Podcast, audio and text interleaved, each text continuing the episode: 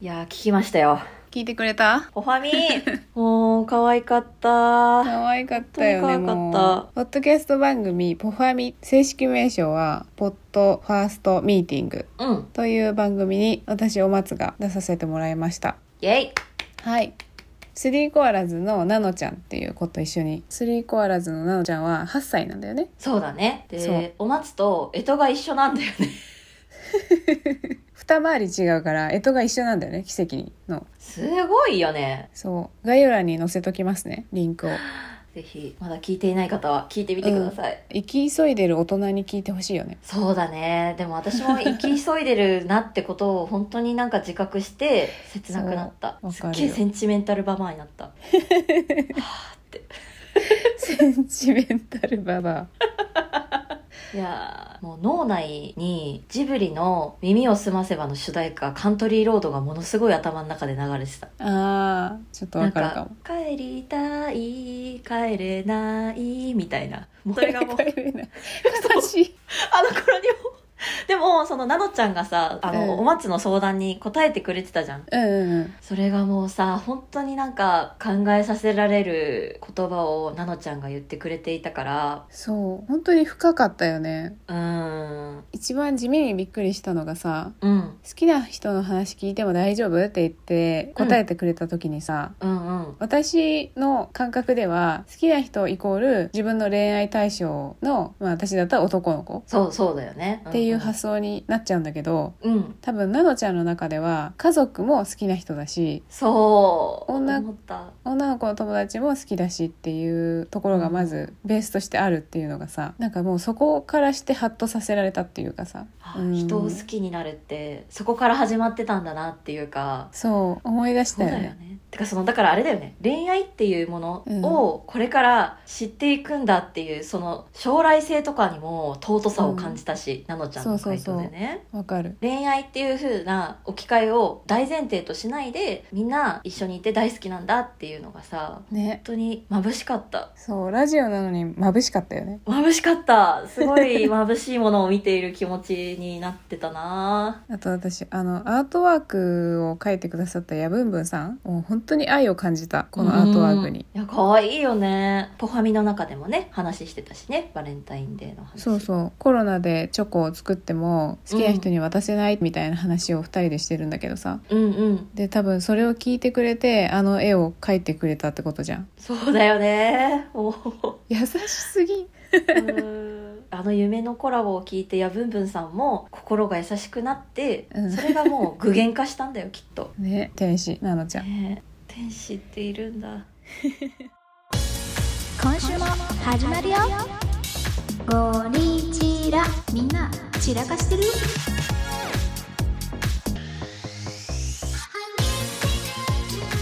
では早速お便りの方行きますか早速お便りへ行きましょラジオネームゆってぃひくみさんお松さんこんにちはうこんにちはゴリチラ大好きな学生かっこ女ゆってぃですお二人のトークも雰囲気も大好きですトーク中はもちろんですがオープニングとエンディングの可愛いボイスに本当に癒されていますあありがとうございますさて今日はゴリチラのお二人に私の悩みを聞いていただきたくお便りを書いていますはい私には付き合って10ヶ月の彼氏がいます2年前と現在かっこ私は3年生ですはいでこれ中3なのか高3なのかわかんないんだけど多分文章的に高3かなって感じだよねそうだねすごうくんしっかり文章を書いてくださってて、うん高3なんかなって感じかなそうだねで2年前と現在同じクラスの彼氏がいるとうん2年前は私の片思いだったのですがクラスが離れたことで関わりがなくなりだいぶ気持ちが冷めてしまっていましたうんしかししばらく経った頃に急に彼から LINE が来て毎日連絡を取るようになりましたそれから半年後に告白され私は正直彼のことが好きかどうかわからなくなっていたのですが付き合うことに決めましたなるほどうん、2年前と違って彼が私のことを好きになってからは明らかに以前と態度が変わってしまい、うん今はとっても気を使われているのを感じて疲れてしまいますうーんなるほどだからゆってぃちゃんが彼氏のことを好きかどうかがちょっと分かんなくなってきちゃったとそうだね彼は私を頻繁に電話やデートに誘ってくれるのですが私は普段の彼の些細な言動や LINE の対応が気になってしまったり受験生なのにデートに誘うのってどうなのと思ってしまったりなるほどなるほどとてもいい人だとは思うのですがモヤモヤすることが多くて今は少しも幸せだと感じられません 少しもねなるほど少しもすごいねうーんそうだねでも彼に悪気は全くないため余計にどうすればいいのか分かりませんうんうん受験が終わったらたくさんデートしたいと言われましたが正直あまり気が乗りませんうん卒業したら別れを切り出そうかなと思っていますが私は相手を振った経験がなくまた彼は純粋に私のことを大好きでいてくれているため心が痛く勇気が出ません恋心が冷めてしまったらもう一度好きになることは難しいのでしょうかお二人はそのような経験がありますかまた私はどうしたらいいと思いますかこれからも配信楽しみにしています寒い日々が続いていますがお体にお気をつけてお過ごしくださいありがとうございますなるほどね時系列で言うと高校1年生の頃はゆってぃちゃんがこの彼氏のことを片思いで好きだったんだよねうんうんで2年生になったらクラスが離れちゃったからゆってぃちゃんの気持ち的にはちょっと冷めてたんだけどそうだね2年生の夏ぐらいから彼氏側からのアプローチが来てそうだね毎日連絡を取るようになっていってで3年生になってすぐに告白されて今まで付き合ってますよってことだよねそうだねでもう恋心がもう冷めてしまったとうんで卒業したら別れを切り出そうと思ってるけど私はどうしたらいいと思いますかっていううんお悩みですねでもこれすげえ気持ちわかるよねねこういうことあるよね、あるんですよえでももうぶっちゃけさ最初に聞かれてることに答えちゃうとさうんこうなったらもう別れた方がいいよね多分そうだねそれが絶対相手に対して誠実な気がするうーん多分もう気持ちが冷めちゃってるわけだからこっから全然距離も置かずにずっとこの関係性を続けてもうん気持ちが復活することってない気がするんだよね正直そうだよね私もなんか今までの恋愛を振り返っても冷めた恋心復活したことないんだよね多分私あるないねないよね ないよねでも多い分や笑い事じゃないいか女の子だからそうなわけじゃないのかなみんなそうなのかもしれないんだけどなんか聞いたことないよねそうね一回冷めたけど復活したって聞いたことない気がするそうねなんかさ、うおん互いさ多分さよりを戻したっていう経験ないよねああ私たちがってことうんないないよねよりを戻したことはないけどなんか例えば高校生とかで付き合ってでその頃はもうよく分からず、半年もしないうちに別れちゃったんだけどうんそれから56年とかすごい時間が経ってからなんかで再会する機会があってうんでそこであ昔この人のこと好きだったけどうんその人が元彼でよかったなみたいなあーなるほど見直すみたいななるほどでもそれってあくまでも恋愛感情が復活したわけではないんだよねうーんどうなんだろうじゃあもしかして恋愛復感活情したがわけじゃないかその人が私が一人暮らししてる家に遊びに来たんだよね、うんうんうんうんう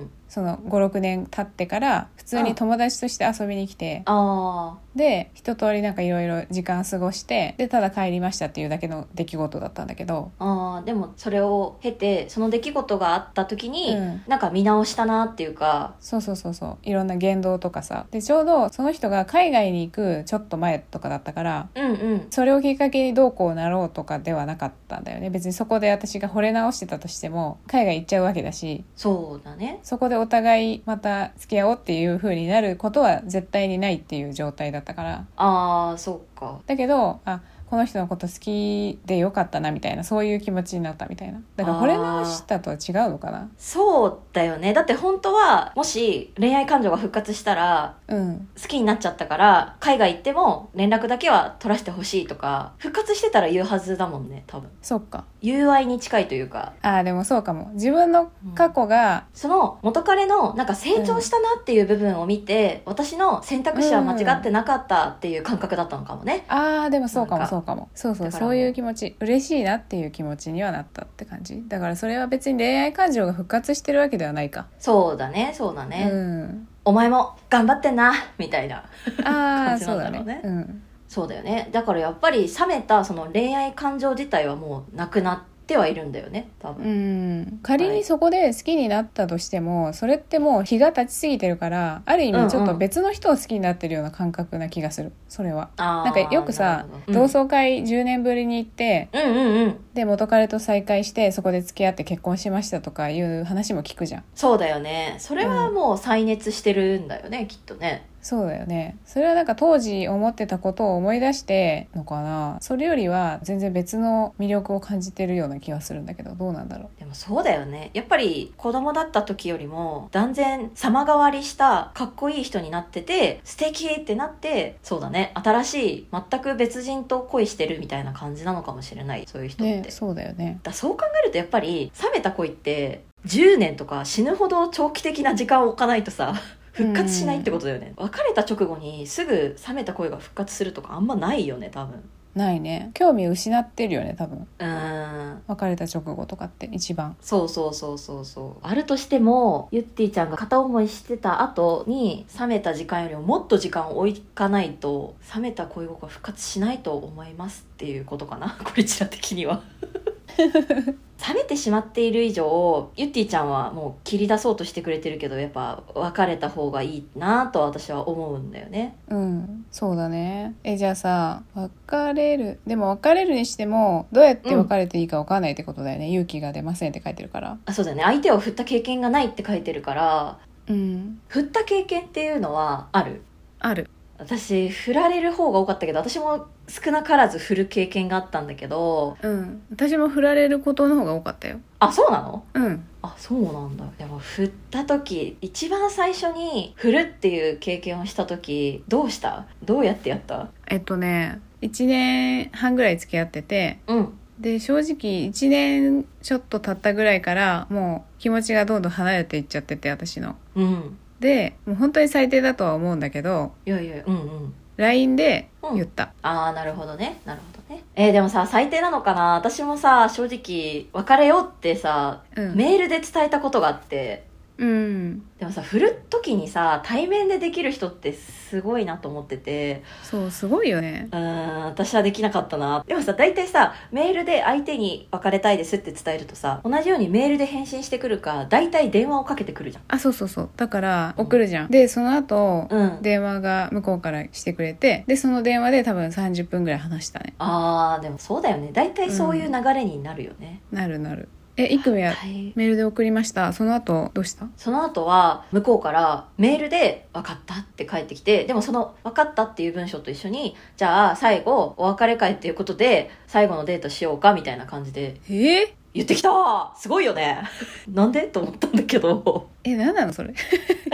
まあそうだねえそそれはな何んだろなのっていうあれなんだけど、でもね、ん全然ただのデートだったんだよ。日中デートううで、んうんあの、3時間ぐらい、要は、借りてたものとか、うん持ってたものを返すみたいな儀式。うんああそういう事務的な儀式あとは、なんだろう、最後、じゃあお互い、まあ、このままね、メールで別れるのは悲しすぎるから、一回ちゃんとランチとか行こうって言ってきたんだよね。確か。へえんか思い出作りにみたいなそういうのをさあんまりうん女の子側から言ってるの聞いたことないなと思って確かに。まあそう人によるとは思うんだけど別れるって決めたら多分そこでスパッだよねうん。だからね、できればさ、正直その、LINE だったり、電話、対面以外の方法でもう、穏便に済ませたくなっちゃうよね。どうして済もませたくなっちゃうでも私うん一回だけ対面で別れを持ちかけたことはあったそうだったんだ。うんおでもそれはその人のことを恋愛的に好きじゃなくなったとかじゃなくてー。うん。もうどうしても別れざるを得ませんってなった時があって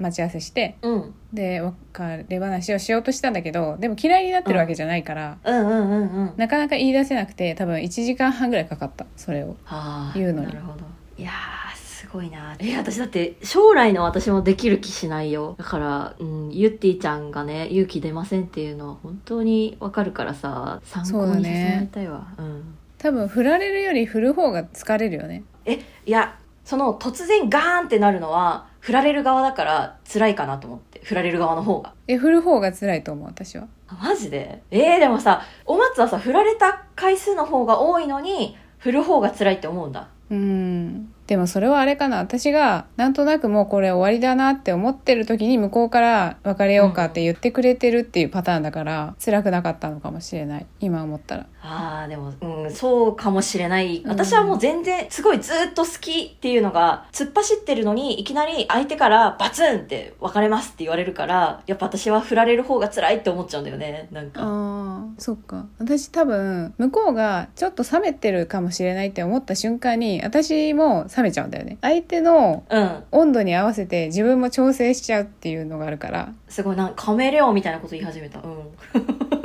いやこれね女子館さんがこの間の最新回で言ってたんだけどうん相手に合わせて温度を調節していって付き合うまで持っていくパターンとうんうんもう自分は勝手に例えば80度、うん相手がうん0度であっても、こっちはもううん80度だから、相手の温度差は気にせずアプローチしていって付き合うまで持っていきますっていうタイプと2種類いるねっていう話をしてたああなるほどねう私ん絶対後者だわ確かにあ後者そうだねそうだね私絶対前者なのねそれで言うとなるほどなるほどだから相手がもう冷めちゃったなだから自分もまあ温度を下げないといけないんだろうなって思い始めちゃうから、ああそっか、うんだからこっちが100度なのに振られたとかっていうことが全然なくてなるほど相手の温度に合わせてるからあそっちの方が辛くないよね正直温度調節ができるからいやーだからね私そのゆってぃちゃんのその彼氏さんの方の方がちょっと若干ね感情移入しちゃうんだよねこの今の彼氏さんはゆってぃちゃんの彼氏さんはあのちゃんと好き好きってなってるじゃん多分うんだからよりゆってぃちゃんもどうやって振ったらいいんだろうって思うけど体温調節できない人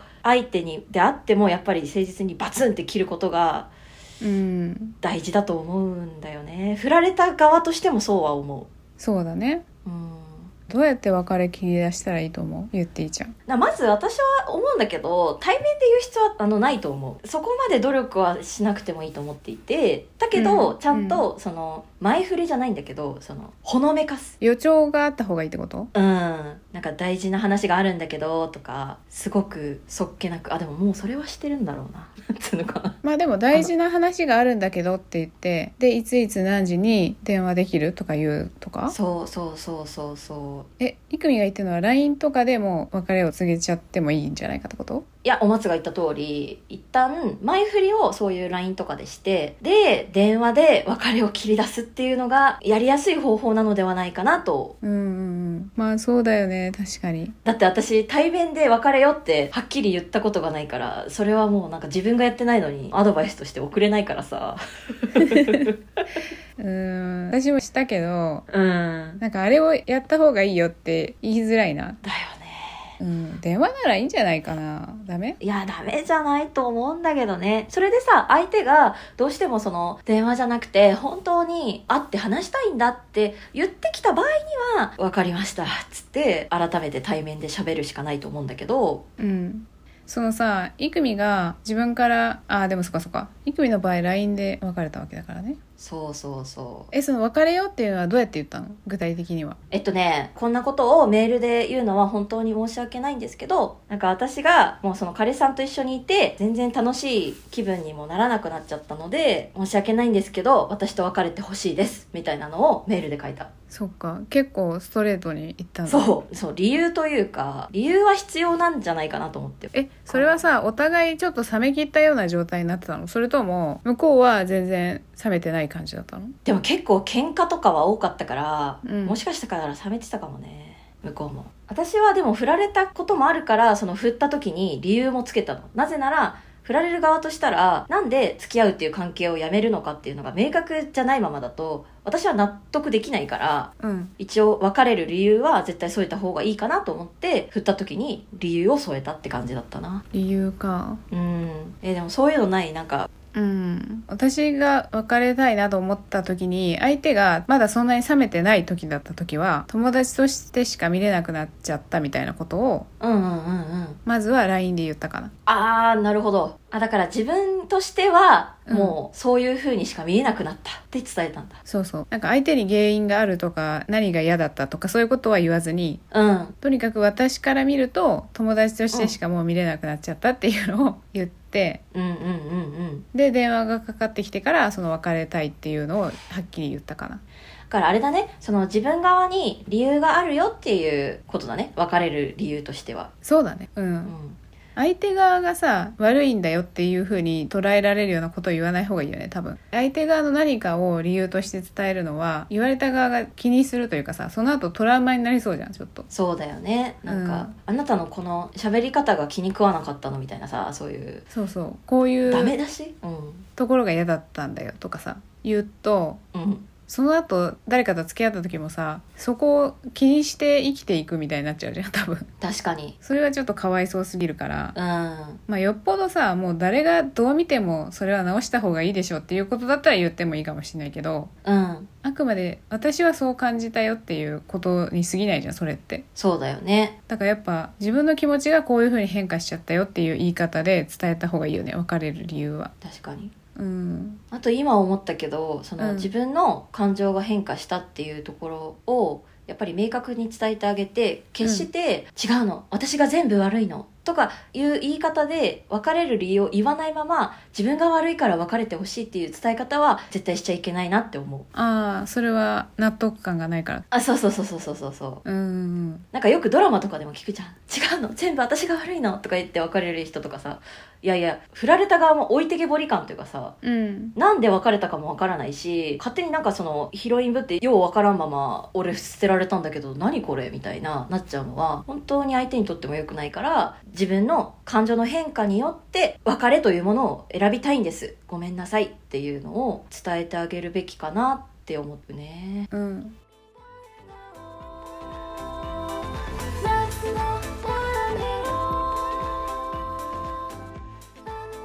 でもわかんないゆってぃちゃん今頃彼氏とすごい仲良くしてるかもしれないいやーなんか一回それも考えたんだけどね受験期が終わったらうんうんそそうのそうそう受験が終わった解放感でもしかしたらまた再熱するのかなっていうのも一瞬考えたけどうんでも私たちの経験からいくとそれはなかった、 そうなんだよな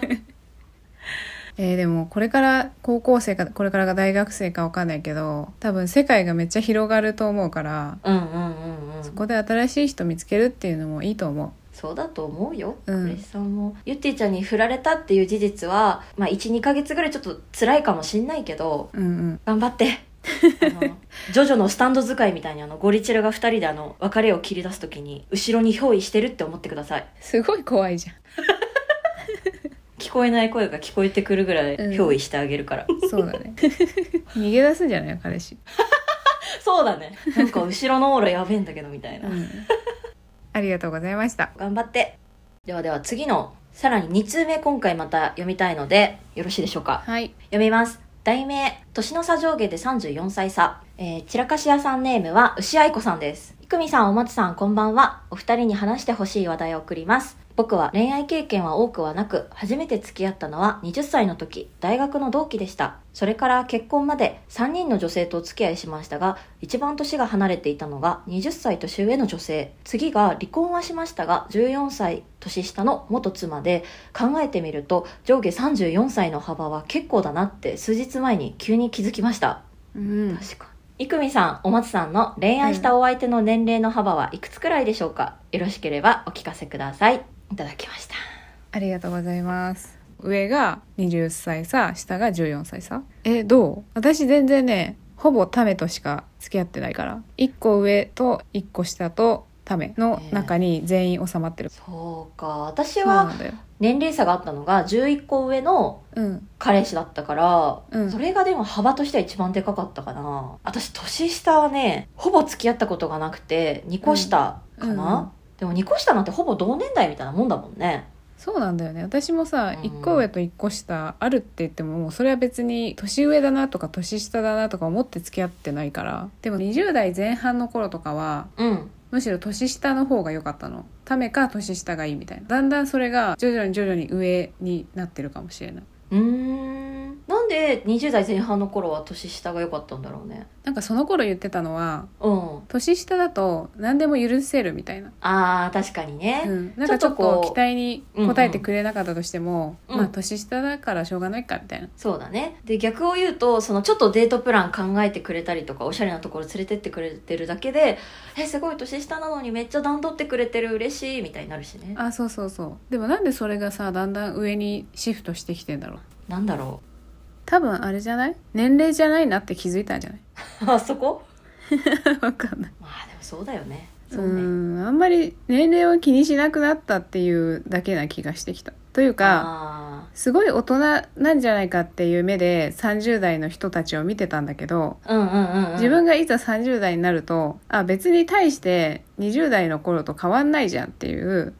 んうん感じに思ってきてあじゃあ年齢じゃなくてそれぞれ人で見る方がいいんだなみたいな、そうか、うん、感じになってきたのかなと思ったけどなるほどちゃんとメガネが成長してきてるんだね一応私たちもじゃあ年齢で判断しないというか人を見る目というかさうん年齢が高い人に期待値を抱かなくなったんじゃないああそういうことうん、私でいくと20代前半の頃は年下の方が良かったっていうのは年上だと期待しちゃうから年下の方がむしろいいよねって思ってたってことじゃん期待しない方がいいから年下がいいよねってことだよねそうあだからイコール年上に期待してたってことじゃんその頃はなんだけど今は年下でも年上でもどっちもいいかなって思ってるってことは多分年上だからイコール期待しちゃいますっていうのがなくなってそんなに期待しない自分になれたから年上でもいいやって思ってるのかなって思ったーそうかなるほどねうんでも私年上に期待してるってところはお松と一緒だけど20代前半からずっと年上が好みですって言ってたってことはなんだろうね自分の考えてる内容に対しての行動の出し方が違う思考の出し方が違ったんだね2人ともそうだね。イクミは期待してるし、期待に応えてくれるのが年上だから年上が好きですって言ってたんだけど、うんうんうんうん私は多分期待しちゃうんだけど、期待に応えてくれないかもしれないっていううんうんうんうんのが怖いから、年下の方がいいって言ってたってことか。へえおもろ なんか自分の好みをそのままそうですっていうのといや期待しちゃうからそうじゃない方を選んだ方がいいっていうのとうん。おもろリスクの取り方の違い的な感じなのかなどういう経験をしてるかじゃない多分。うーんうイクミは期待に応えてくれる年上と付き合ったことがあるんでしょ多分。ーんそうだねそうだねけど私は年下なのに期待以上のことをしてくれる年下と付き合ったことがあるんだよね多分。そっかえーなんか年齢幅の話からすごいとこ来たねなんか深層心 理みたいなまあでもいっか話してほしい話題よって言ってくれてるもんね牛あ愛子そうさんはだねね。うん。いや楽しいね。こういう話楽しいよね。確かにその昔の自分の深層心理とかでこうんう行動してたのかなみたいなの考えるの面白いね、ね。ありがとうございました、牛愛子さん。はいでは今回最後のお便りですはい。普通おたですね。はい初めてお便りを差し上げます。いくみさん、お松さん、はじめまして。はじめまして台湾人散らかし屋さんのトリくんです。台湾人すごい。トリくんね。いつも楽しく聞かせていただいています。ありがとうございますお二人ともトーク力が高く、とても聞きやすいです。コロナ禍で暗い日々が続く中で、ゴリチラはもう私にとって欠かせない癒しになっています。欠かせないありがたい嬉しい仕事も頑張れそうな気がしなくもないです。これは仕事頑張ってないやつ だ大丈夫トリック一緒だよ私もわかそうるだよそう,、よね。気がしなくもないと。そうそうそう友達にもおすすめして、もっとゴリラのおたけびを広げていきたいと思っています。 これからも応援していきます。いくみさん、お松さん、引き続き頑張ってください。ダブンで失礼しました。両耳使って次回も聞いていく鳥くんより。あーありがとうございますかわいい。すごい概要欄見てくれてるじゃん。そうだよね、ういん、やいいな台台湾湾ね行きたい行きたいよ行ね。きたい行きたい一回だけ私行ったんだけどさ、あいいな乗り物酔いしたかなんかでお腹いっぱい食べれなかったのね一番小籠包が美味しいお店に行ったにもかかわらずなんとほんと最悪じゃんもうそれは悲しすぎるよそうだからもう一回リベンジしたい台湾は近いからね3時間ぐらいで行けるよね、確か広がるゴリチラのは嬉しいです怪しいね広がるゴリチラの輪って確かにね そして実はゴリチラ1周年になりましたねはい2月14日で1周年ですよねそうだねまさかのバレンタインに初回を配信してるっていうねそうお松なんかなんだっ け2月14日がバレンタインっていう認識してなかったよねなんかこれさ確か13日が土曜日だったんだよねうんうんうんうんで13日に撮ったんだけど、うんもう深夜過ぎてて14日に配信しててあーそっかそっかそっかそう懐かしいうんでも1年経ったとかも早すぎない早いけど、うん回数的にはまだうちら57なんだよねそう意外とまだシャープ57だから今回が、ねちょっとシーズン分けるには早すぎるだろうってことで、うんうんぬるっと引き続きよろしくお願いしますみたいなそうだねちょっとあの話になっちゃうんだけどいつの間にか1周年来ちゃっていたから、うん記念すべきシャープ100回の時になんかやろう、んそうだねなんか考えようそうだね 皆さんもしかしたらご意見伺うかもしれないですけれどもその時はよろしくお願いします、よろしくお願いしますまずそもそもこうやって聞いてくださってる方がいるからこそ1周ね年できました、本当にありがとううございんます、本当にありがとうございます、ねお便りもいただけるようになったしそうだねそれではアニメ「ウマ娘プリティダービー」を見てると毎回涙が止まらないイクミとあ美味しいとんかつを食べに横浜まで遠征したお松でしたりがとうございました足火っていうお店え何ミシュランに載ってるとか食べログのあの百名店っていうのあるじゃんあれを取ってるようなお店食べログの百名店ってマジで行きたくなるとこ多いよね私もあれのラーメンを制覇するっていう老後が楽しみで仕方ないわうわそれいいじゃん超いいね一番やりたいじゃんそれそうなの老後の楽しみをくれる食べログさんありがとう今日もたくさんプラカストね読みに使って次回も聞いてよ